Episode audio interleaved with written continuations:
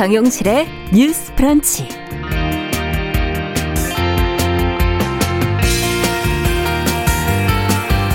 안녕하십니까 정용실입니다. 최근 경찰의 신변 보호를 받던 30대 여성이 전 연인에게 살해당하는 사건이 발생해서 이 경찰의 대응 또 위치 추적 시스템의 문제점이 지적이 되고 있습니다. 어, 스토킹 처벌법까지 만들어졌는데 왜 시민은 제대로 보호받지 못하고 있을까요? 자, 무엇을 바꿔야 할지 함께 고민해 보겠습니다. 네, 중동에서는 여성이 자신의 몸이나 성적인 주제에 대해서 말하는 것 자체가 금기시되고 있는데요. 자, 이런 분위기에 문제를 제기하는 인터넷 사이트가 등장을 했다고 하죠. 자, 여기 어떤 내용이 담겨 있는지 해외 언론들의 시각은 어떤지 살펴보겠습니다. 11월 23일 화요일 정유실의 뉴스 브런치 문을 엽니다.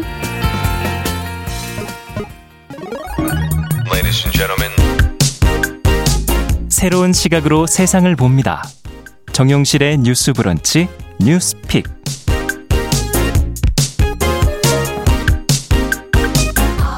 정유실의 뉴스 브런치 항상 여러분들과 함께 프로그램 만들어가고 있습니다. 오늘 콩으로는 김태현님께서 들어와 주셨고요. 유튜브는 585분 정도, 5분 정도 들어오셨고요. 지금 정재현님, 써니스카이님, 최성우님, 박진호님 이렇게 들어와 주셨네요. 감사드립니다. 자, 첫 코너 오늘도 뉴스픽으로 시작을 하겠습니다. 함께할 두 분 인사 나누겠습니다. 먼저 신보라 국민의힘 전 의원 안녕하십니까? 네, 안녕하세요. 네. 자, 그리고 화요일, 목요일 패널로 어, 새롭게 합류한 분입니다. 조성실 정치하는 엄마들 전 대표께서 자리해 주셨습니다. 뉴스 브런치 처음 나오셨는데 인사 한 말씀 해 주시죠. 네, 초대해 주셔서 감사합니다. 옆집 사는 정치평론가 조성실입니다. 원래 정치하는 엄마들 예. 전 공동 대표랑 활동가로 활동해 왔고요. 예. 이제 어 정치 평론이 사실 굉장히 어려운 영역이라고 생각이 많이 되고 음. 나는 모르는 영역을 누군가 해주는 거라고 생각하는데 네. 정치가 우리의 삶이고 정치를 그렇죠. 하는 것이 우리가 가야 하는 길이기 때문에 예. 친숙하게 여러분들과의 어떤 간격을 줄이는 아. 평론가 발표를 하도록 노력하겠습니다. 그래서 옆집 산다고 그렇게 표현해 주셨군요. 예. 자, 그럼 오늘 어, 두 분과 함께 얘기를 좀 시작해 보죠. 첫 번째로 앞서 말씀드렸던 최근에 경찰의 신변보호를 받던 30대 여성이 이 전 연인에게 결국 살해를 당하는 사건이 벌어졌어요. 위치 추적의 실효성의 문제도 이번에 좀 제기가 됐고 경찰 대응 문제, 스토킹 처벌법에 허점이 있는 거 아니냐 뭐 이런 지적까지 지금 나오고 있는데 어, 어떤 사건이었는지 어떤 지적이 나오고 있는지 먼저 어, 조성실 전 대표께서 먼저 좀 정리를 해 주시죠.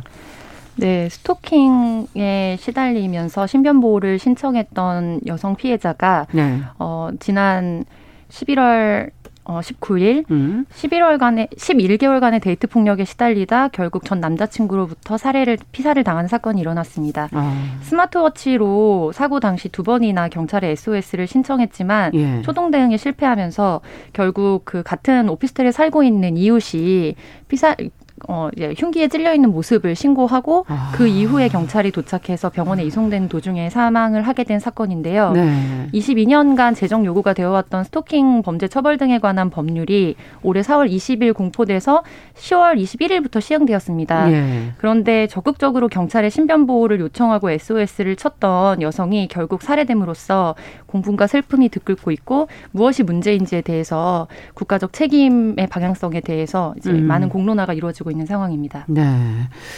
자, 지금 문제점을 들여다보니까 한두 가지가 아니다 이런 생각이 들기도 하고요.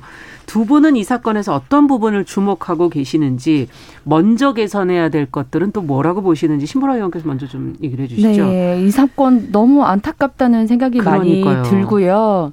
충분히 이제 법이 제정이 됐고 어 이제 실효가 된이 네. 상황에서 적절한 조치, 적절한 보호 음. 등이 이루어졌다면 방지할 수 있었던 범죄가 아닐까라는 생각이 들고요. 네. 이 사건 같은 경우는 몇 가지 진짜 문제가 있었습니다. 음. 우선 첫 번째로는 그 이제 스토킹 처벌법에 따라서 이런 스토 킹이 발생될 경우 피해자가 가해자에 대해서 그 잠정 조치를 요구할 수 있습니다. 그래서 잠정 조치라 그러면 네, 맞습니다. 잠정 조치라고 표현을 하는데요. 네. 말하자면 당일 100m 이내 접근 금지랄지 음. 통신 금지, 서명 경고 그리고 아. 이제 어 말하자면 유치장에 이제 구속하는 되는 그런 네 가지 정도의 조치를 기본적으로 취할 수 있는데요. 네. 경찰이 어, 피해자로부터 신변보호 요청을 받고 나면 음. 그 조치를 법원에 신청 을 해서 그렇죠. 어, 결정이 전달되면 이제 시행이 되는 형태입니다. 예. 근데 이제 이 잠정 조치가 어, 결정이 됐음에도 불구하고 이게 가해자에게 전달이 되어야만 음. 이렇게 발효를 하는 구조인 거예요. 근데 네. 어, 이, 이 사건이 발생되기 전, 범행이 발생되기 전에 그 직장에도 이 가해자가 찾아가는데 아. 그때 당 그 시간대에 이 잠정 조치 결과는 나왔었지만 가해자에게 전달이 되지 않아서 네. 이 잠정 조치에 따른 처벌을 할 수가 없었던 상황인 겁니다. 어. 그러니까 잠정 조치가 가해자에게 전달되는 그 시간과 어, 잠정 조치 결정된 시간 사이에 빈틈이 있다 보니 그러네요. 그 사이에 직장에 찾아간 것에 대해서 처벌을 할 수가 없었고요. 두 번째로는 이 그 잠정 조치를 경찰이 신청을 했는데 네. 아까 말씀드렸던 것처럼 한 1, 2, 3, 4, 5가 있습니다. 네. 그런데 접근 금지, 통진 통신 금지, 서명 경고는 신청을 했지만 어 이게 그 인신 구속 예. 어, 유치장에 이제 구속을 하는 거는 이게 법원으로부터 결정이 나오려면 2, 3일 정도가 좀 소요되는 형태의 내용이기 때문에 음. 경찰이 시급성을 감안을 해서 이 조치를 빼고 요청을 했다는 겁니다. 아. 그래서 결국에는 이제 집까지 찾아와서 결국 흉기로 이제 칼을 그렇죠. 어, 찌르는 이런 범행까지 결국 가게 될 수밖에 없었다. 예. 세 번째는 어, 그 스마트워치를 갖고 있었어요. 신변보호 음. 요청을 하게 되면서 피해자분이 긴급 호출이 가능한 네. 스마트워치를 지급을 받게 됐는데 당일 이제 19일 날 가해자가 찾아오게 되니까 그걸로 두 번이나 호출을 합니다. 아. 그런데 그게 이제 어 오차값이 일정 정도 있었던 거죠. 그 그래서 위치에 대한 네 위치값에 오차값이 있었다 보니 그걸 네. 인지하지 못하고 위치값에 해당하는 지역으로만 출동을 한 겁니다. 다른 지역으로. 그래서 네. 주거지가 가장 가까운 데 있었음에도 불구하고 아. 주거지를 먼저 가지는 않았던 거죠. 그래서 이러한 오차로 음. 인한 어, 문제가 굉장히 있었다. 네. 네. 그, 그래서 저는 이게 스토킹. 한두 가지가 아니네요. 네. 예. 스토킹 처벌법에 대해서 이제 시행됐음에도 불구하고 정말 피해자 보호, 가해자 통제를 위한 적절한 조치가 음. 진행이 됐느냐 이런 음. 부분에 대해서 우, 구심을 어, 말씀드리지 않을 수가 없고요. 그런 네. 측면에서 저는 이 잠정 조치는 법원으로부터 나오는 대로 즉시 효력을 발휘할 수 있도록 바뀌는 게 좋겠다는 생각이 음, 듭니다. 예. 그러니까 가해자에게는 통제 의무만 있는 거죠. 그렇죠. 예. 예. 그러니까 법원으로 결정이 나오는 즉시 발효가 있는 예, 걸로 있는 형태로 바꿔야 되지 않을까 싶고요.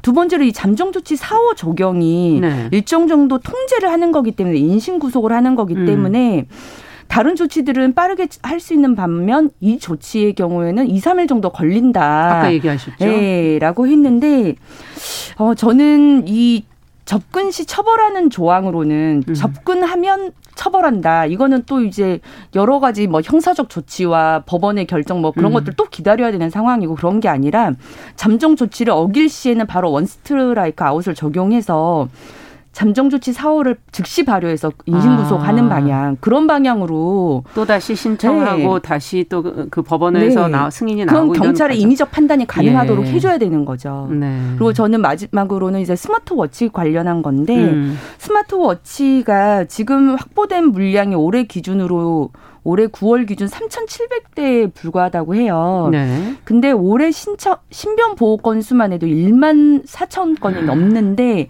그 신변보호 신청 건수에 비해서는 정말 턱없이 부족한 물량인 음. 거죠. 그래서 이제 스토킹 처벌법 이후에 신고 건수도 굉장히 폭증하고 있는데 음. 관련한 인력, 물량 이런 것들은 전혀 지원 대책이나 예산 등이 마련되어 있지 않다. 음. 이 부분에 대한 보강도 좀 필요하다라는 필요하다. 말씀을 네. 더 덧붙이고 싶습니다. 네. 어떻게 보세요, 전성시 대표께서는? 네, 저는 이 법안이 통과되는 당시에 이미 너무 불충분하고 누더기 상태로 법안이 음. 통과됐다라는 비판이 많이 있었고 그거를 모습을 여실히 보여준 사건이라고 생각하는데요.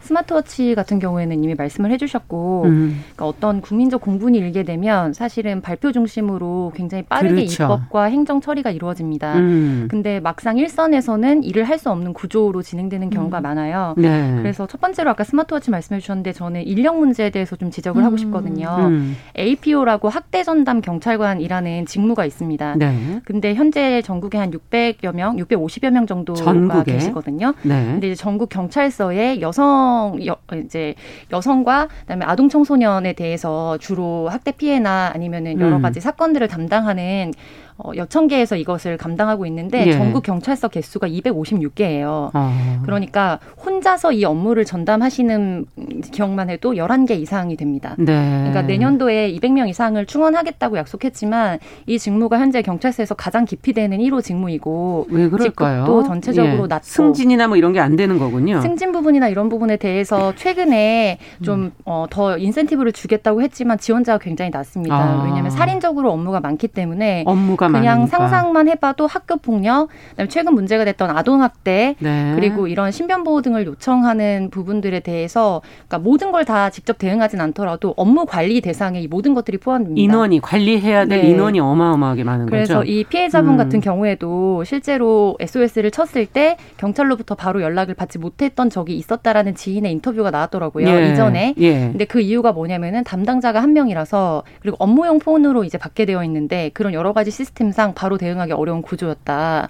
아. 그래서 상상해 보시면은 한 명의 경찰관이 교대가 없이 계속해서 여러 이 사람을 예, 사람들의 아동학대 피해자, 뭐 학교 폭력 피해자 이 모든 것들을 관리한다는 것 자체가 음. 현실적으로 불가능한 상황이고요.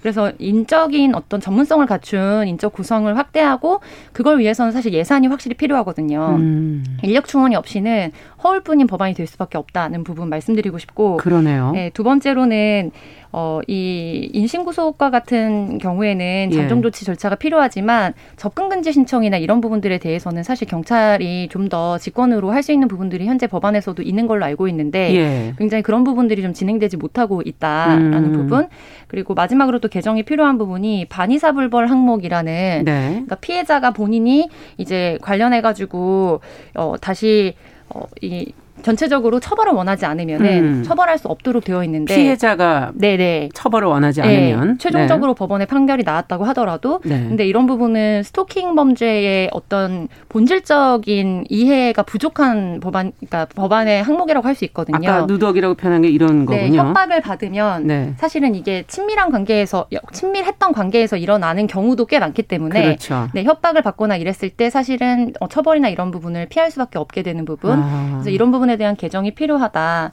마지막으로 이제 2016년도에 네. 이런 스토킹 처벌법이 도입되기 전에 특별 신고 기간을 갖고 경찰청에서 자료 발표를 한 적이 있었어요. 네, 특별 신고 기간. 네, 근데 한 달 동안 1,279건이 접수가 됐는데 그 중에 피해자가 92%가 여성이었고 음. 최근 5년간 이제 데이트 폭력으로 살해를 당하거나 살해 협박을 받았던 살해 피해자가 227명입니다. 네, 그러니까 한 해 평균 45명 정도가 살해되고 있고 거의 매주에 한 명씩 한 주 한 명 정도가 네, 데이트 폭력으로 살해를 당하고 있다는 거거든요. 그래서 아. 이거는 젠더의 이제 그런 프레임이 없이 젠더라는 렌즈가 없이는 사실 설명할 수 없는 여실히 여러 가지 데이터나 국내외적인 연구 네. 자료들이 네. 이걸 입증하고 있는데 현재 정치권에서 굉장히 젠더 공방이 이루어 되면서 내년도 대선에 음. 이것을 굉장히 정치 공학적으로 이용하게 되는 국면이 보이면서 네. 굉장히 유감스럽고 분노를 금할 수 없는 지점이다. 그러네요. 경찰이 해야 할 일 중에 상당히 중요한 부분이 이제 사회적 약자에 대한 보호 부분이 아닐까 싶고 앞서 여청계 여성 청소년, 네. 아동 청소년 네. 쪽의 문제에 인원과 인력과 지원이 이렇게 적다는 것도 정말 한번 생각해 봐야 될 문제고요. 앞서 그 입법과 시행이 되는 것 자체가 저희가 너무 보여주기식으로 되어 네. 있는 부분도 국민들이 좀 네. 알고 계셔야 될 것 같다는 생각이 네. 분명히 드네요.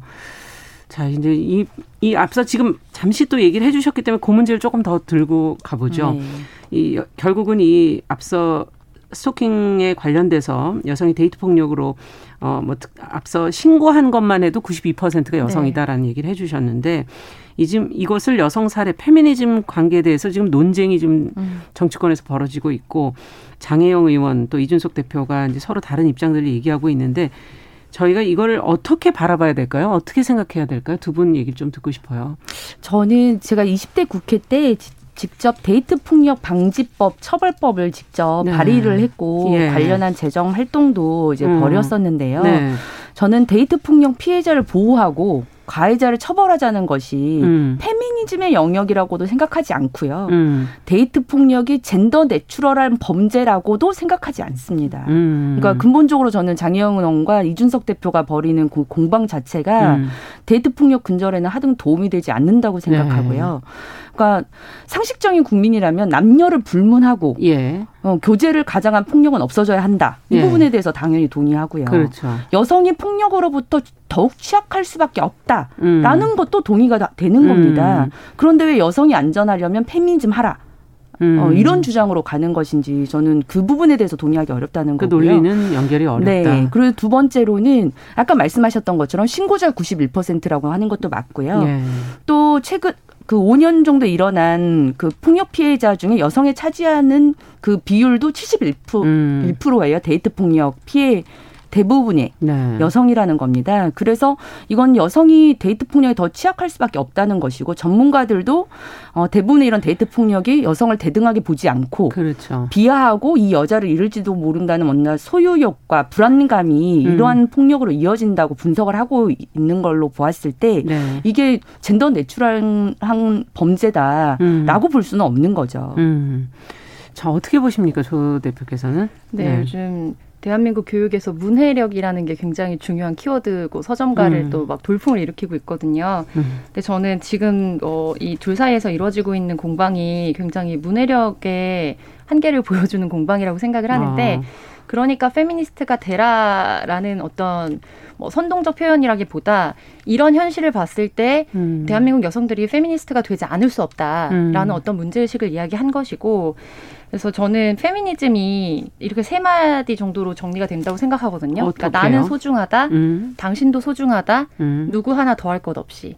음. 그러니까 내가 소중한 만큼 어, 이제까지 제 오랜 역사 동안 여성에게 이루어졌던 어떤 사회 구조적인 차별의 문제, 그리고 더 음. 나아가서 사회적 약자와 연대하는 문제를 이야기하는 것이 페미니즘이라면 그런 의미에서 현재 페미니즘에 대해서 내리고 있는 정치권의 여러 가지 정치 공학적인 정의 자체가 문제가 있다고 생각을 음. 하고 특별히 이 문제에 있어서 이제 공방에서 저는 정말 어, 깜짝 놀라서 다시 이제 그게 정말 사실인지 막 음. 이제 확인을 해봤던 부분이 뭐 조선인 우물 사건이라든지 네. 아니면은 반유대주의라든지 이런 것들과 결부를 지으면서 예. 어뭐 고유정 사건까지 거슬러 올라가서 이제 이 부분에 대해서 선거를 위해서 페미니즘을 가지고 왔다라고 음. 이야기를 하는데 저는 약간 그걸 보면서 이렇게 생각이 들었어요. 셋 중에 하나다. 음. 첫 번째 데이터를 사회과학적으로 읽어낼 수 있는 문해력이 없거나 음. 두 번째 호랑이 등에 올라타서 내릴 수 없거나 세 번째 이건 굉장히 소시오패스적인 반응이다라고 음. 생각을 했습니다. 그런데 음. 단연 2번일 거라고 사실 뭐 거의 확정적으로 생각을 하는데요. 네.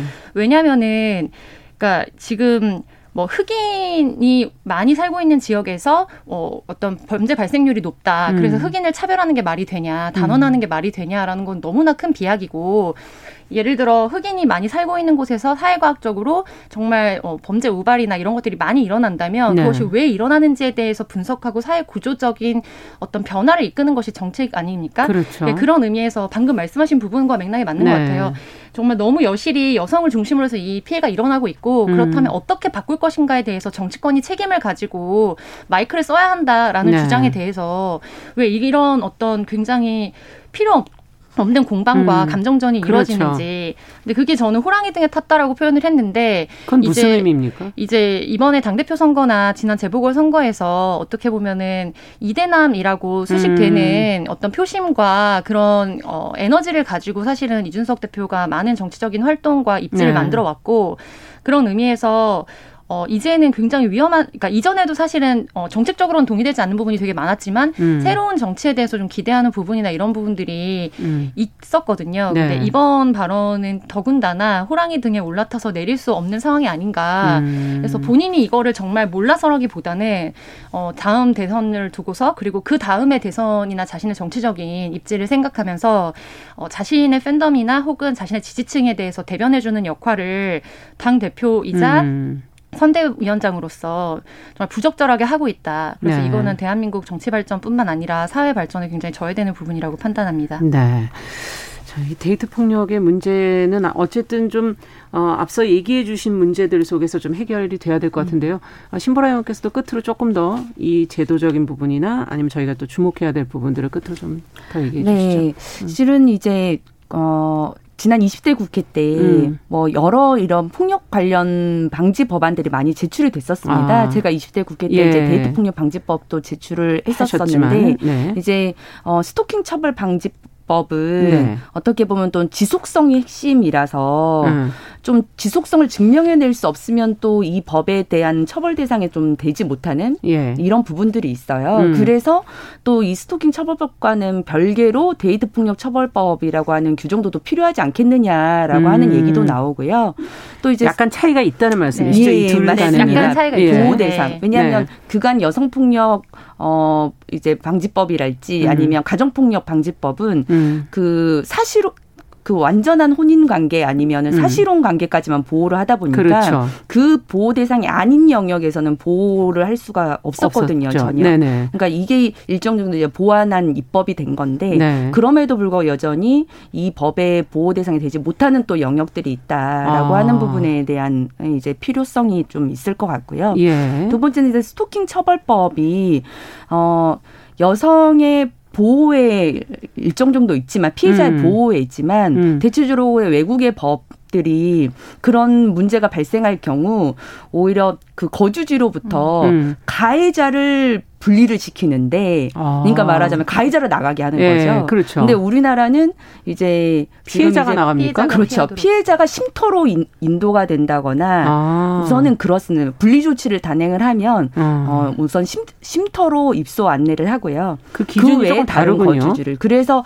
지금 이 사건 같은 음. 경우 피해자 여성분도 쉼터로 안내를 받았고요. 아. 그래서 짐을 이동시키기 위해 집을 또 방문을 했었고 아마도 또 다른 뭐 물건들을 찾기 위해서 아마 집을 방문하는 과정에 이 같은 사건이 벌어진 겁니다. 아. 그래서 이런 어떤 패러다임의 전환 문제에 대해서도 음. 좀 고민할 필요성이 있다라는 음. 네, 말씀을 드리고 싶네요. 네. 이 문제를 푸는 방식이 사실은 근원적인 생각, 피해자와 가해자에서 네. 어떻게 네. 다룰 것인가 하는 생각이 중심이 돼야지만 되는 거군요. 네. 조 대표께서도 끝으로 한 말씀 잠깐 해주신다면. 네, 말씀하신 것처럼 현재 음. 이제 이 법안이 사실상 유명무실을 음. 하다는 비판을 받을 수밖에 없는 이유는 음. 이제 처벌법이라고 하는데 처벌이 이거 이거를 안 지키면은 뭐 3년 이내에서 처벌받을 수 있다. 예. 흉기를 쓰면 5년 음. 이내에서 처벌받을 수 있다. 굉장한 법 입법 성과다. 이렇게 평가를 받아왔거든요. 음. 근데 이제 여성계를 비롯한 현장에서 요구를 해왔던 그룹에서는 음. 사실상 이 법안은 피해자를 제대로 보호하지도 못할 뿐 아니라 이 스토킹 범죄라는 것이 본인이 음. 어 무서워 도, 내가 엄청난 그렇군요. 처벌을 받을 것 같아라고 멈춰지는 게 아니기 때문에 음. 이제 그런 어떤 피해 그 가해자의 상황도 구속하지 못하고 있다. 네. 그래서. 그 한계가 있다라는 네. 지적을 해주셨습니다. 오늘 얘기하다 보니까 시간이 많이 갔네요. 자 뉴스픽 조성실 정치하는 엄마들 전 대표 신보라 국민의힘 전 의원 두 분과 함께했습니다. 말씀 잘 들었습니다. 네, 감사합니다. 감사합니다. 자 정영실의 뉴스브런치 1부 마치고 잠시 후에 뵙겠습니다.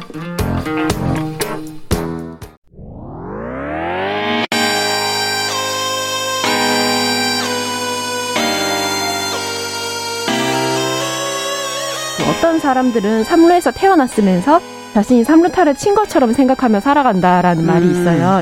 3분 즉석칼에 만들듯이 법안을 뚝딱뚝딱 잘 만들어내시는 분들이 왜 여기에 대해서는 음. 이렇게 직무유기를 하고 있을까 그런 문제가 들고 따끔하게 예. 여성 팬티에 달려있는 정체불명, 의미불명의 리본에 대해서 생각을 하게 됩니다. 도대체 이 아이는 왜 있는가? 경쾌하게 정말 그런가요? 외신도 당황한 거죠. 이 사건을 보고 예. 도대체 한국에서 무슨 일이 벌어지고 있는 거냐. 음. 이거 한국의 성보수주의 때문 아니냐. 할 말은 하면서 같이 고민해 보면 고민해 보겠습니다. 세상을 보는 따뜻한 시선. 정용실의 뉴스 브런치. 네, 정용실의 뉴스 브런치 듣고 계신 지금 시각 11시 31분입니다. 자, 이번에는 시인의 시선으로 뉴스와 세상을 바라보겠습니다. 시시한가 방수진 시인 잘해 주셨어요. 어서 오세요. 네, 방수진입니다. 어떤 뉴스를 읽어볼까요? 아나운서님, 예. 하늘에서 갑자기 10억이 뚝 떨어진다면. 아, 니 그럴 일 없어요. 생각만 해도 아주 기분 좋아지는 아찔하네요. 아찔하는 예. 그런 상상인데요. 그 최근 드라마 음. 오징어 게임 아, 굉장히 유행을 하지 않았습니까? 재밌게 잘 봤어요. 네, 예. 세계적인 인기를 끌었는데요. 예. 이 드라마 설정처럼 승자가 돼 상금 전부를 갖는 것보다 다른 사람들과 공평하게 나눠 갖는 것을 선호하는 청년이 더 많다는 결과가 나왔습니다. 아. 청년 재단에서 최근 홈페이지에 가입된 전국의 만 19세에서 35세 회원 5만 명중 6,036명이 참여한 온라인 설문 설문 조사를 결과를 발표했는데 예. 오징어 게임 속의 게임 규칙처럼 참가자들에게 456명이 생존하고 음. 모두 1억을 받는 것과 나 혼자 생존하고 456억을 받기 중 하나를 선택하게 했더니 예. 전체 응답 자의 75%가 무려 모두 생존하고 1억씩 나눠 갖는 쪽을 택했다고 해요. 아. 그리고 일시적인 대량의 금전적 지원과 음. 지속적 최소한의 사회 안정망 가운데 좀 한쪽을 고르라는 문항에서는 음. 후자를 선택한 응답자가 71.2%로 더 많았다고 하네요. 네, 상당히 합리적이네요. 그럼요. 결과가. 저희가 예. 생각했을 때는 당연히 돈을 많이 받고 싶다 이렇게 네, 하지 않을까. 그렇게 생각했을 것 같은데 네. 이 가벼운 온라인 설문이긴 하지만 결과가 좀 의외라고 어. 느껴지는 부분도 있습니다. 그렇죠, 그렇죠. 청년 재단은 이를 보고 최근 청년 세대를 둘러싼 여론이 투자 열풍이나 공정에 대한 집착이나 경쟁 지향주의 등으로 음. 이 청년 세대들을 좀 부각되어 온 측면이 있지만 이번 조사 결과는 게임의 룰을 바꿀 경우에는 청년들이 독식이 아니라 공존을 선택했다는 음. 측면에서 굉장히 시사하는 바가 크다라고 분석을 그러네요. 내렸다고 합니다. 청년 재단이 청년 스스로가 어떻게 생각하는지에 대해서 이제 자세하게 지금 이번에 들여다본 것이죠. 예, 들여다본 네. 것인데 결과는 어 지금 상당히 공존이라든지 음. 어 함께 하겠다는 어, 의지가 많다는 걸 이제 확인 확인했다. 네. 방수진 씨는 청년 세대 지금 19세에서 35세 해당되십니까? 아, 노코멘트 아, 노코멘트. 그러면 어떤 선택을 하시겠어요? 여기서 네, 질문을 저, 받았다. 네, 굉장히 어, 기분 좋으면서도 아찔한 질문인데요. 네. 짧고 굵게 사느냐, 길고 가늘게 그렇죠. 사느냐, 엄마가 좋아, 아빠가 좋아 이런 질문의 연장선상이 아닐까 싶어요. 네. 그래도 굳이 대답을 골라야 한다면 음. 저 역시도 그냥 모두가 1억 받기를 선택하겠습니다. 그렇죠. 이유는 우선 456억 너무 커요. 부담스럽고요. 어, 너무 커서 상상이 안 되는 네, 제가 이제 네. 머릿속에 그려봐도 이게 어느 정도의 금액일지가 가늠이 되지 않고 40억도 아니고 456억이라는 그러니까. 돈은 좀 저한테 공포적인 좀 금액으로 다가오거든요. 뭔가 안 좋은 일이 생길 것 같죠. 굉장히 안 좋은 일이 생길 것 같고 이 현실로 쥐어지는 돈이라고 생각하면 많은 분들이 어머 어떻게 하니 이런 생각을 먼저 하실 거예요. 네. 좋다는 느낌보다 어머 이거 어떻게 이런 생각 생각을 먼저 하실 것 같고 네. 1억이라는 건 사실 음. 우리가 노력해서 벌 수 있는 어떤 지향점의 그렇죠. 금액이라 생각하지만 456억은 어, 정말 상상할 수 없는 금액인데다가 예. 굳이 나를 제외한 나머지 455명의 생존을 보장할 수가 없다는 측면에서 저는 굉장히 자, 죄책감이 들 것 같아요. 맞아요. 아이러니하지만 만약에 1억을 선택하면 타인을 위해서 내가 아, 좀 희생했더니 모두가 행복해지는구나 음. 하는 뭔가의 자부심도 이상하게 들 것 같거든요. 아, 마찬가지 선택이시군요, 결국은. 맞습니다. 네. 어쨌든 청년재단에서는 어, 청년들이 공존을 선택했다 하는 부분에서 시사점을 찾았는데 어, 승자가 모든 걸 독식하고 나머지는 이렇게 다 나락으로 밑으로 떨어지는 것이 아니라 공평하게 어, 가질 수 있다면 과욕을 부리지 않겠다. 어, 어, 젊은 사람들이 그렇게 이기적이진 않다.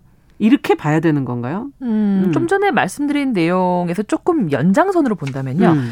만약 청년들이 이 게임을 한다고 쳤을 때 그들이 게임을 통해 얻고자 하는 것이 저는 생각하기에 애초부터 아주 큰 부는 아니었을 거라고 저는 생각합니다. 아. 그러니까 그 부의 개념이 좀 모호했을 거라는 거죠. 아. 막연히 부를 얻게 될 거라는 생각은 있었을지언정 그것이 얼마 정도라는 금액의 기준은 없었을 거란 저는 아. 추측을 합니다. 아. 그러니까 자신의 기대보다 너무 많이 상냥하는 부는 애초에 기대하지도 않았으니 기대도 안 했으니 그것을 포기한다고 해서 내가 손해 보는 장사를 한다는 생각은 안 들었다는 거죠. 그렇죠. 하지만 대신 1억은 어, 받아도 어디냐라는 생각이 어. 자연스럽게 들수 네. 있었다는 거고 저는 이번 해석의 이런 차원에서 조금 씁쓸한 기분도 들었습니다. 왜냐하면 대목에서요? 왜 청년들은 자신이 얻게 될 부를 1억 정도의 어떤 내적 상한선을 가지게 됐던 걸까? 그러니까 수백억까지는 원하지 않았다고 저희가 가정을 한다면 네네. 그런 기대 낮춤을 만든 동기가 무엇이었을까라는 저 내적인 음. 어떤 고민이 들었던 거죠. 어쩌면 청년 세대들이 이미 미래와 내일과 사회와 이런 것에 대한 요행을 거는 기대가 그만큼 애초에 낮아진 것이 아닌가. 아. 무리 일하고 열심히 돈을 벌어도 억소리 나는 억을 벌기 힘들다. 그렇죠. 내 집을 마련하기 힘들다. 그러니까 이미 한 1억 정도만 있어도 대단하다. 음. 이 억만 모으기도 힘든데라는 생각을 하고 있기 때문에 애초에 바라지도 못했던 것이 아닐까라는 좀 씁쓸한 마음도 들었고 음. 또한 이 게임 상금이 우리가 덤으로 얻는 것이잖아요. 그렇죠. 요즘은 특히 행, 현재 행복을 즐기는 연로족들이 많은데 예. 이렇게 현실의 행복을 즐기는 데는 사실 456억까지는 필요하지 않을 수 있다라는 예. 거죠. 내가 1억 정도만 덤으로 받아도 현재 누리고 싶은 행복을 충분히 누릴 수 있는데 음. 그렇다면 뭐 1억씩 받고 모두가 생존할 수 있는 방안을 음. 택했을 수도 있겠다라는 나름의 합리적인 추측을 한번 해봤습니다. 네. 자, 어쨌든 뭐 이 설문조사 결과만 가지고 저희가 뭔가를 단정하는 건좀 음. 어려울 수도 있지만 어쨌든 1억씩 준다지 않느냐. 음. 어? 어, 만약 만일 5천만 원 혹은 1천만 원씩 나눠 갖는 거라면 이걸 선택했겠느냐. 뭐 이런 댓글들도 반응들도 있더라고요. 네, 맞습니다. 제가 네. 이제 동의하는 부분인데요.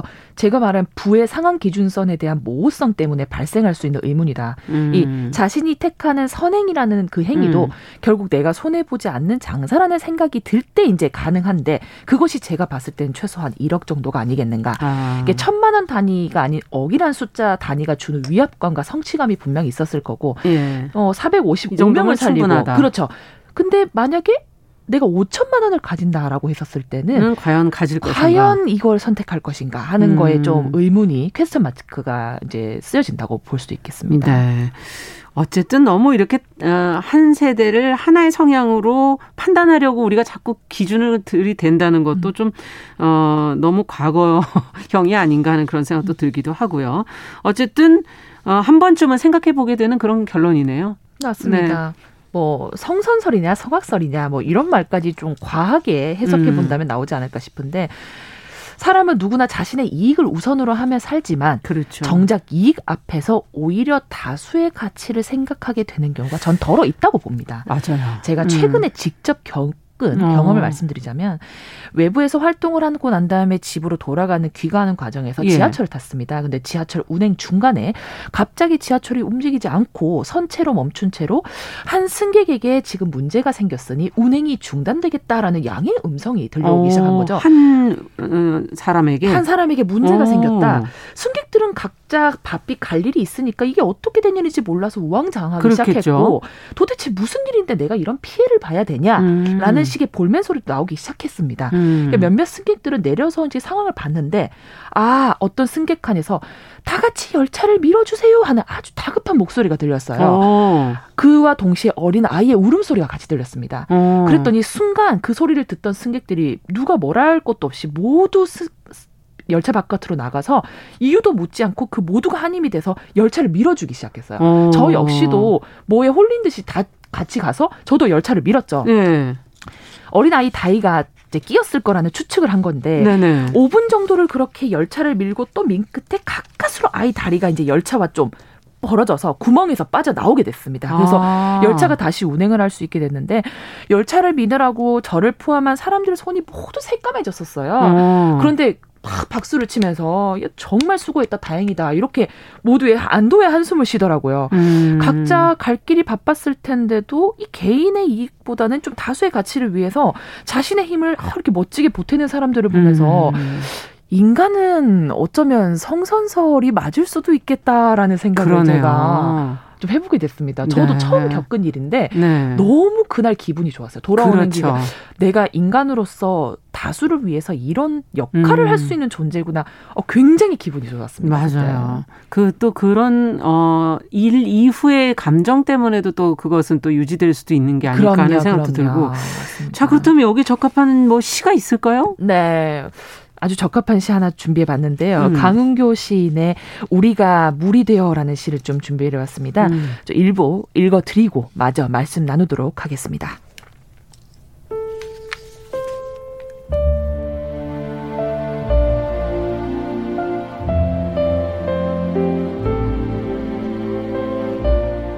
강은교 우리가 물이 되어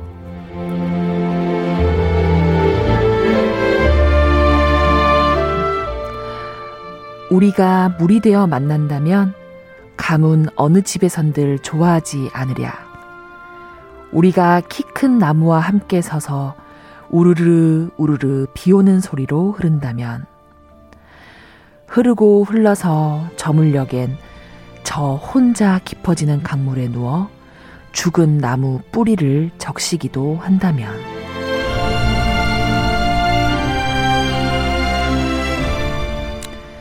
그러나 지금 우리는 불로 만나려 한다. 벌써 수시된 뼈 하나가 세상에 불타는 것들을 쓰다듬고 있나니. 말리 밖에서 기다리는 그대여. 저 불 지난 뒤에 흐르는 물로 만나자. 강은교 시인의 우리가 물이 되어의 네. 일부를 같이 읽어봤습니다. 이 프로그램 오징어 게임 속에 등장하는 규칙을 예. 놓고 시사점에 대해서 얘기를 해봤는데요. 어, 청년 세대들이 주는 오늘의 시사점도 크지만 저는 음. 반드시 놓쳐야 할 것이 놓치지 말아야 할 것이 여기 음. 있다고 봅니다. 바로 드라마 오징어 게임 속에서 보여주는 승자 독식 결과 음. 중심주의에 대한 얘기인데요. 음. 왜이 드라마가 이렇게 흥행할 수밖에 없었을까? 음. 꼭 한번 짚고 넘어가야 된다는 생각이 들었는데 이 드라마에서는 오직 두 부류의 사람만이 존재합니다. 그렇죠. 룰을 통과한 사람 아니면 룰을 통과하지 못한 사람. 음. 통과한 사람은 뭐 올라가지만 가차없이 아닌 사람은 배제당하죠. 네. 이 과정 속에는 과정이 없다고 저는 생각이 들었습니다. 음. 이를 통과하는 과정 속에서 느낄 수 있는 연대, 협조, 합동, 제도전, 끈기, 인내 이런 가치들은 사라지고 오로지 1등 아니면 꼴등, 성공 아니면 실패로 단정 지어지는 네. 모습을 봤는데요. 강은교 시인이 말하는 불로 만나는 우리의 모습이 바로 이러한 모습이 아닐까 싶습니다. 아.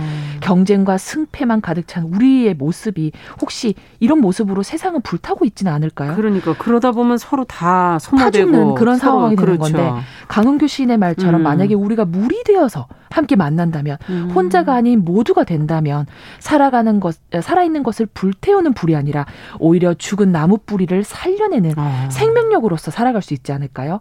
저는 슬폐와 승패와 결과도 좋지만 음. 그 속에서 타인을 나락으로 떨어뜨리는 과정의 끝에 정말 우리에게 무엇이 기다리고 있을지 음. 좀 곰곰이 생각해보는 하루가 되었으면 합니다. 네, 아마 그런 의미에서도 또 어, 저 우리의 현실이 저렇지만 난 그렇게 안 살겠다는 뜻으로 보시지 않았을까 하는 네, 그런 맞습니다. 어, 가져보게 되네요. 네. 시시한가 오늘은 승자가 독식하는 어, 높은 이익과 다수가 나눠 갖는 낮은 이익 중에 어떤 것을 선택할 거냐 하는 것에 대한 청년들의 생각 들어봤습니다. 방수진 시인과 함께했습니다. 감사합니다. 네, 감사합니다.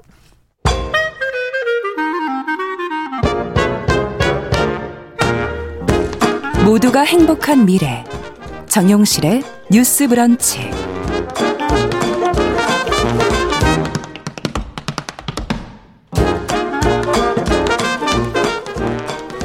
네, 정실의 뉴스 브런치 듣고 계신 지금 시각 11시 44분입니다. 자, 이번에는 저희 국제 뉴스, 어, 국제사회 이슈 또 생각해 볼 만한 나라 밖 소식들 좀 깊고 넓게 살펴보겠습니다. 조현주 외신 캐스터 잘해 주셨어요. 어서 오세요. 네, 안녕하세요. 자, 뭐 중동에 관한 얘기, 특히 오늘은 중동 지역의 여성에 대한 성교육에 관한 얘기를 해 보자고 하는데 이런 얘기를 중동에서 꺼낼 수 있나요? 어, 그렇죠. 힘들죠. 네. 그러니까 제가 최근에 있었던 사건을 좀 하나 말씀드릴게요. 음.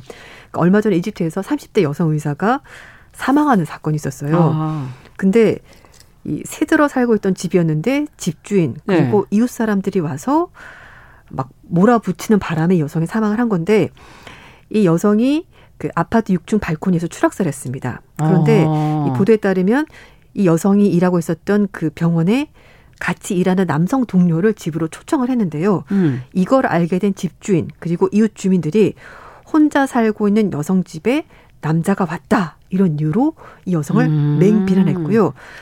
결국은 떠밀려서 사망했다고 아. 하는데 집주인은 그게 아니고 이 여자 의사가 심리적인 부담을 이기지 못하고 스스로 발코니에서 뛰어내린 거다. 이런 이상한 아. 얘기를 한 겁니다. 그래서 어쨌든 이번 사건 때문에 세 명이 체포돼서 조사를 받고 있는데요. 현장에 있었던 사람들인 네, 거죠. 맞습니다. 네. 근데 어쨌든 비난한 건 맞다고 해요. 그래서 음. 이집트 여성 인권 단체들은 이건 명백한 명예 살인이다라고 음. 주장하면서 여성에 대한 지속적인 차별이 이집 사회 여전히 존재하고 있다 이렇게 주장했습니다. 좀 통계가 좀 오래되긴 했습니다만 2013년에 유엔 통계를 보면은요. 네. 이집트 여성의 99%가 다양한 형태의 성희롱 당한 아, 경험이 있다고 99%면 네. 거의 다 하잖아요. 그리고 절반이 가정 폭력을 아. 경험한 적이 있습니다라고 대답을 했습니다. 놀라운 수치인데요. 네. 그리고 유엔 인구 기금에 따르면 전 세계적으로 봤었을 때 1년에 명예살인으로 희생된 사람 수가 최대 5천 명 정도 되고요. 1년에 네. 대부분은 여성 피해자이고 뭐 이집트, 파키스탄 이렇게 중동 지역 국가가 대부분이고 아. 인도, 알바니아, 아르메니아 이런 지역에서도 이런 여러 가지 악습이 아직까지도 남아 있다고 합니다. 아, 그렇군요. 지금 여기서 얘기하는 그 중동 지역 얘기하다 보니까 아프간이 떠오르고 네, 아프간의 여성 인권 더 열악하잖아요. 네, 그렇습니다. 이제 아프간 같은 경우에는 네. 그 무장 단체죠 탈레반이 지금 그렇죠. 정권을 잡고 있습니다. 그래서 최근에 새로운 규정을 발표했는데요. TV 드라마에서 이제 아프간 여성을 보기가 좀 힘들 것 같습니다. 왜냐하면은 드라마에서 여성 출연을 금지하기로 하는 지침을 새로 발표했기 때문입니다. 음. 얼마 전에 여덟 가지 지침을 발표했는데요. 이슬람 율법에 어긋나는 영화는 상영할 수가 없고 종교를 모욕하거나 아프간 국민들에게 모욕적이라고 비춰질 수 있는 여러 가지 뭐 코미디, 예능 프로그램 방영 못한다 음. 이렇게 말한 겁니다. 그리고 여기자들은 스카프 착용을 꼭 해야지만 음, 화면에 되고. 나올 수가 있고 네. 그리고 뭐 남성들 같은 경우에는 뭐 노출이 너무 심한 의상 이건 안 된다라고 얘기를 하고 있고요. 음. 그리고 방송사들도 그동안에 여성들이 주인공을 나눈 드라마를 어, 탈레반이 정권을 잡기 전까지는 많이 방영했는데 그러겠죠. 이번에 예. 새로운 조치가 나왔기 때문에 아마 그거는 앞으로는 좀 힘들 것 같다 이렇게 얘기를 하고 음. 있습니다. 탈레반이 지난 8월 달에 수도 카불을 점령하고 나서 아프간 전체를 장악했고요. 그리고 나서 여성 인권이 굉장히 침해가 많이 될 거다는 우려가 있었고 음. 실제적으로도 그런 일이 벌어지고 있고요. 뭐 젊은 여성들은 음. 학교 가지 말고 집에 있어라 뭐 이런 얘기도 나오고 있고 그럼 교육도 지금 제대로 못 네. 받는 겁니까? 그러니까 이제 우려했던 음. 여러 가지 일들이 아프간에서 현재 벌어지고 있는 겁니다. 네.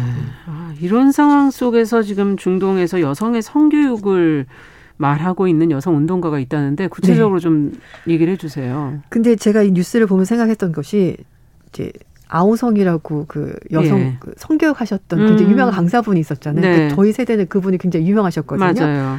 그런 걸 생각을 해보면 우리나라도 이렇게 어떤 성교육에 대해서 공개적으로 음. 말했던 것이 그렇게 오래되진 네, 맞죠. 그렇게 생각이 네. 들더라고요. 그래서 어, 뉴욕 타임스가 이집트 카이로 발로 쓴 기사 내용인데요. 온라인에서 여성 성교육의 금기를 깨고 있다. 아. 이런 제목입니다. 음. 아, 누르 엠만, 어, 엠맘이라는 그 여성이 인스타그램 틱톡을 통해서 아랍 여성들에게 성교육을 시키고 있는 그런 어, 음. 어, 프로그램 운영을 하고 있는데요. 아랍 여성들이 자신의 신체에 대해서 좀 제대로 알고 음. 뭐 그런 것들을 했으면 좋겠다고 생각해서 이런 플랫폼을 만든 거라고 합니다. 그러니까 뭐 말 좀뭐 생식기가 어떻게 생겼는지 음. 그 단어 자체를 말을 안 한다고요. 그러니까 영어로 있는 단어이긴 한데 이게 아랍어로 어떻게 말하는 것조차 몰라요. 잘 모르는 거의 대부분의 음. 여성들이 모른다라는 겁니다. 어, 올해 나이가 29살인데요. 음, 이런 답답한 현실을 좀 음. 타개하고 싶어서 인터넷상으로 플랫폼을 만들어서 운영을 하고 있고 팔로워가 수만 명에 달한다고 합니다. 아. 그러니까 중동 지역에도 그 성교육이 있긴 한데요. 음. 정교 교육에 거의 포함되어 있지 않다고 합니다. 음. 게다가 굉장히 가부장적인 문화가 뿌리가 내려져 있기 때문에 그렇죠. 많은 아랍의 여성들이 자기 자신의 신체 부에 대해서 말하는 것을 굉장히 부끄러워하고 네. 그걸 터부시 하지 않으려고 한다는 거죠. 그래서 이 에만 같은 여, 여성 운동가들이 이렇게 인터넷 플랫폼을 통해서 성교육도 없고 음. 여성들이 스스로 자신의 신체에 대해서 말하지 못한 이런 사회 분위기, 이런 격차를 줄이기 위해서 지금 노력을 하고 있다고 뉴욕타임스가 보도했습니다. 네. 사실 이제 오프라인에서는 여러 가지 제약이 있을 것이고 네. 더 어려울 테니까 지금 그렇죠. 말씀해 주신 것처럼 온라인에서 음. 이제 먼저 시작하는 게 네. 아닐까 이런 추측은 해보게 되는데요. 네, 맞습니다. 네. 여성 활동가들이 인터넷을 활용해서 사회적으로 금기시하는 여러 가지 것들 그리고 정부의 검열을 피해서 하고 음. 싶은 음. 말을 하는 거다라고 뉴욕타임즈가 전했는데요. 어, 이 활동가들은 아랍 여성들에게 자신의 신체에 대해서 교육을 시키고 음. 그리고 미신 잘못된 정보를 제거해서 여성들의 삶을 변화시키고 있다라는 겁니다. 음. 이 여성은 인스타그램과 틱톡에 수백 개 영상을 올리고 있고요. 음. 팟캐스트 음. 직접 하고 있습니다. 그래서 첫 번째 팟캐스트 주제가 오르가즘이었습니다. 아. 그래서 수만 명이 이 팟캐스트를 들었다고 하는데요. 네. 그리고 이런 뭐 인스타그램이나 틱톡 말고도 웹사이트도 있습니다. 예. 그 여러 중동이나 여러 국가 여성들이 이제 같이 활동하라고 있는 웹사이트인데 www. mauj.me라고 음, 합니다. 음. 그 두바이에서 산부인과 의사를 활동하고 있는 어, 샬렘이란 여성이 그러니까 박사가 만들었다고 하는데요. 아. 여성들이 자신의 신체, 섹스에 대해서 편견 없이 말할 수 있는 공간을 만들고 싶어서 이렇게 음. 사이트를 오픈한 거다라고 음. 돼 있었습니다. 제가 직접 들어가 보기도 했는데요. 네. 음, 설명이 들어 있습니다. 여성에 대한 잘못된 정보 그리고 수치, 음. 부끄러움, 금기, 여성의 신체에 대한 여러 가지 오명에 지친 아랍 여성들 위해서 내가 이 사이트를 음. 만들었습니다라고 설명이 돼 있고요. 그래서 우리들은 우리들 스스로에 대해서 어떻게 말을 해야 되고 어떻게 배워야 되는지 이제는 변화해야 될 때다. 그래서 이 사이트를 만든 겁니다라고 음. 목적을 설명했습니다. 어, 그래서 지금 뭐 제다, 베이루트, 두바이, 카이로 이렇게 여러 곳곳에서 활동가들이 지금 여러 가지 활동, 활발한 그렇군요. 활동을 하고 있고요. 네. 교육이나 정보, 대화, 뭐 이런 것 모든 필요한 것들에 대해서 음. 서로 어, 들어와서 같이 얘기를 해봅시다라는 뜻이고요. MAUJ는 영어로 웨이브, 물결이라는 의미를 네. 가지고 있다는 예. 겁니다. 그러니까 새로운 이제 음. 물결을 만들어 네. 만들어 보자 뭐 이런 맞습니다. 의미군요. 그래서 네. 이 사이트에는 성교육에 관한 내용도 있고요. 뭐 생식 보건 등 여러 가지 자료, 영상물이 올라와 있고 어, 아랍 국가에서 판매를 금지하고 있는 여러 가지 이제 기구들 이런 음. 것들도 인터넷 주문을 통해서 판매가 되고 있습니다. 네, 이렇게 금기를 하고 억압을 하면서 여성들이 이제 자신을 너무 모르기 때문에 네. 그것을 좀 알아가자. 맞아요. 이런 지금 노력들이 이제 온라인 상에서 펼쳐지고 있는 것 같고 음. 음. 그 아랍의 전체적인 문화를 생각해 본다면은 네. 굉장히 파격적인 거 아닌가 이런 생각도 그럼요. 들기도 하고요. 굉장히 파격적이죠. 앞에 예. 제가 이집트 사례도 말씀을 드렸잖아요. 음. 뭐, 뭐 모르는 남성이 지배하는데 그거 개인적인 문제인데 이웃 사람들이 가서 막 비난을 해서 네. 결국은 죽음을 맞게 된 걸. 그리고 예. 이제 또 그런 여성에 대한 미신 잘못된 그러니까 소위 말해서 가짜 뉴스 같은 걸로 말을 해야 될 것 같은데요. 예를 네. 들면 그 생리대 중에서 그 질에 직접 삽입하는 그런 생리대 네. 있잖아요. 그걸 하게 되면은 편협성이 파괴된다. 그러니까 음. 결혼하기 전에는 그런 거 사용하면 안 된다. 예. 이런 미신 같은 도 있고, 그러니까 이런 것들에 대해서 이 플랫폼이나 사이트에서 그거는 과학적인 근거가 전혀 없는 정보다, 음. 그러니까 미신이다, 잘못된 거다 이런 것들을 이제 사람들에게 알려주는 거죠. 그리고 어떤 보수적인 음. 종교 교육 때문에 여성들이 억압돼서 살고 있는데 네. 그거를 좀 타파하자 이렇게 말하면서 다양한 방식으로 여성들에게 잘못된 정보를 가지고 음. 자신의 삶이 제약당하고 있다는 것을 알려주는 음, 겁니다. 네, 특히 이렇게 어, 보수적인 문화일수록 그 어, 뭐라 그럴까요? 좀 어, 편견들이 많죠. 네, 그리고 맞아요. 전해져 오는 네네. 여성을 좀 억압하는 그런 이야기들이 많고. 네. 네. 뭐 예를 들면은 이제 북아프리카 같은 지역도 일부 다처제가 요민이 되거든요. 아, 직까지도 아직도. 네네. 네. 그러니까 어떤 그런 성에 있어서도 남성이 주도적인 역할, 음. 여성은 부수적인 존재 네. 이렇게 얘기를 하는 겁니다. 근데 그거를 종교적으로 굉장히 당연하다. 그쵸, 원래 그런 거다. 네, 이렇게 거죠. 얘기를 하는데 음. 그래서 이런 플랫폼에서 얘기를 하는 것이 여성들이 남성들의 성욕을 충족시켜 주는 것이 의무가 아니다라고 음. 가르친 겁니다. 종교에서는 당연히 아내가 남편의 그런 부분을 충족을 시켜줘야 된다라고 음. 말하는데 이 사이트에서는 그게 아니라 남자 여자 다 동등한 존재이고 그렇죠. 그런 부분에 대해서는 서로 합의가 돼야지 가능한 거다. 음. 이렇게 이제 교육을 시키는 겁니다. 네. 자, 오프라인에서 다룰 수 없는 그런 주제들을 네. 다루다 보니 아무래도 좀 반발 같은 것도 있을 것 같아요. 네, 맞습니다. 이제 말씀드린 것처럼 물론 그렇게 좀 네. 바뀌어야 된다고 생각하는 사람들도 당연히 있습니다만 음. 아직까지도 중동 지역은 가부장적인 그렇죠. 색채가 강하기 때문에 반발하는 사람들이 있습니다. 예. 이집트 카이로에서 엔지니어라는 한 남성은 만약에 자기가 여동생이 있으면 자기 여동생이 앞에 음. 말씀드린 그런 사이트에 들어가서 그런 여러 가지 정보를 본다. 나는 도저히 용납 못하겠다. 아. 어, 말도 안 되는 거다. 음. 어, 결혼도 안 했는데 그런 걸 보는 게 말이 되냐. 음. 그리고 이제 그런 얘기를 하는 겁니다. 어떻게 하면은 좋은 아내가 될지 음. 그리고 결혼하고 나서는 어떻게 하면 인내하고 상대방을 사랑해야 되는지 네. 그런 걸 안 가르쳐 주고 이런 쓸데없는 걸 말도 안 된다. 이렇게 하는 겁니다. 그렇군요. 네. 그래서 또 한편에서는 그렇지만 조금 진보적이긴 음. 하지만 그래도 이런 의견들이 나와야 된다라고 긍정적으로 보는 목소리도 음. 물론 있습니다. 네. 자, 결과적으로 여성이 자신에 대해서 좀 더 관심을 가져야 될 것 같아요. 결론, 네, 결론적으로 맞습니다. 좀 얘기를 해 주신다면. 음. 그래서 이제 여성들의 뭐 용품도 팔고 여러 가지 얘기를 하는데요. 이제 음. 여기서 이 사이트를 운영한 사람들이 얘기를 하는 것이 자신의 신체에 대해서 좀 더 제대로 알자. 음. 그리고 나는 남성을 위해서 존재하는 존재가 아니라 여성 자체로서 그렇죠. 존엄하고 그리고 나도 충분히 즐거움을 추구하는 그런 게 음. 가능하다. 죄악시대에서는 절대 안 된다. 음. 그런 걸 얘기를 하는 것이고요. 또 하나 문제점이 뭐냐면 중동 지역 여성들 같은 경우에는 결혼 전에 산부인과 가는 것이 굉장히 터부시 된대요. 음. 왜냐하면은 진료 과정에서 천여성이 손실될 가능성, 훼손될 가능성이 아. 있다라는 그런 터부시하는 것이 있기 때문에 결혼 전까지 정말 무지하게도 안 가는 겁니다. 음, 거의 대부분 건강을 챙겨야 되는데. 네, 그래서 음. 자신의 건강을 스스로 챙길 수 있도록 이런 부분도 교육을 하는 건데요. 뭐 결론은 그렇습니다. 여성들이 자신의 권리를 제대로 음. 보호받지 못하고 있다는 현실을 자각을 하고 음. 그 부분에 대해서 스스로 깨우치는 것. 음. 그게 바로 이 여성 활동가들이 사이트를 만들고 인스타그램 만들고 플랫폼을 만들어서 운영을 하는 거죠. 네. 자, 국제뉴스. 저희 오늘 중동 지역의 여성 인권에 대해서 한번 살펴봤습니다. 조윤주 외신캐스터와 함께 했습니다. 말씀 잘 들었습니다. 네, 감사합니다. 네, 정유실의 뉴스 브런치 화요일 순서 여기서 마무리하고요. 저는 내일 뵙겠습니다. 감사합니다.